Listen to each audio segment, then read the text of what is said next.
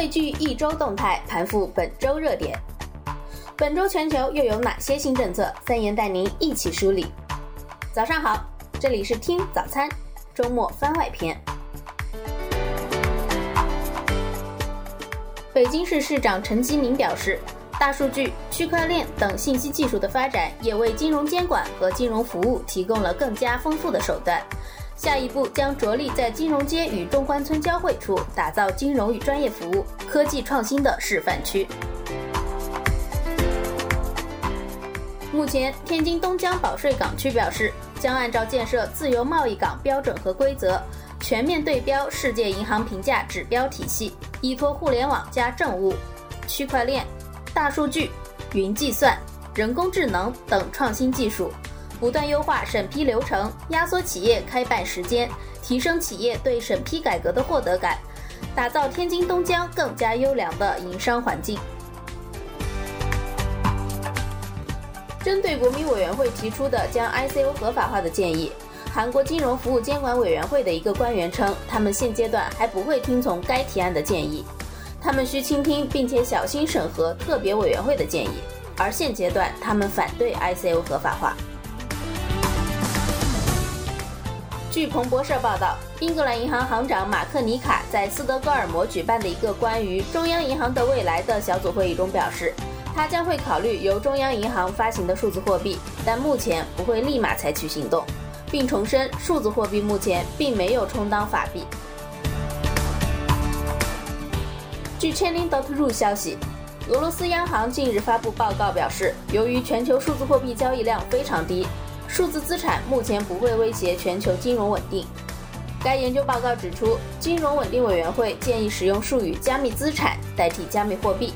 加密资产可以被视为基于密码学和分布式账本技术应用的金融资产。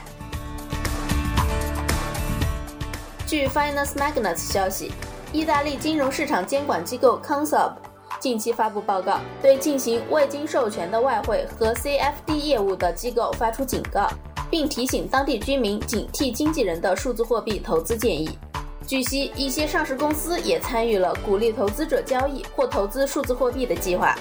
委员会据此收集了意大利多个数字货币交易平台的信息。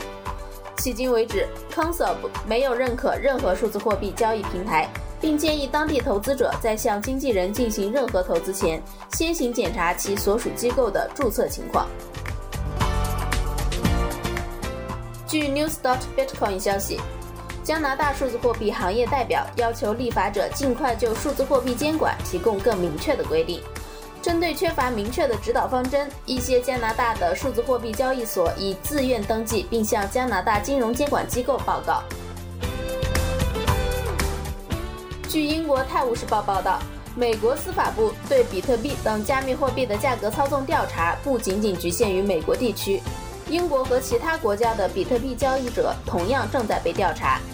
据知情人士透露，因为互联网无国界，所以这次调查也没有国界。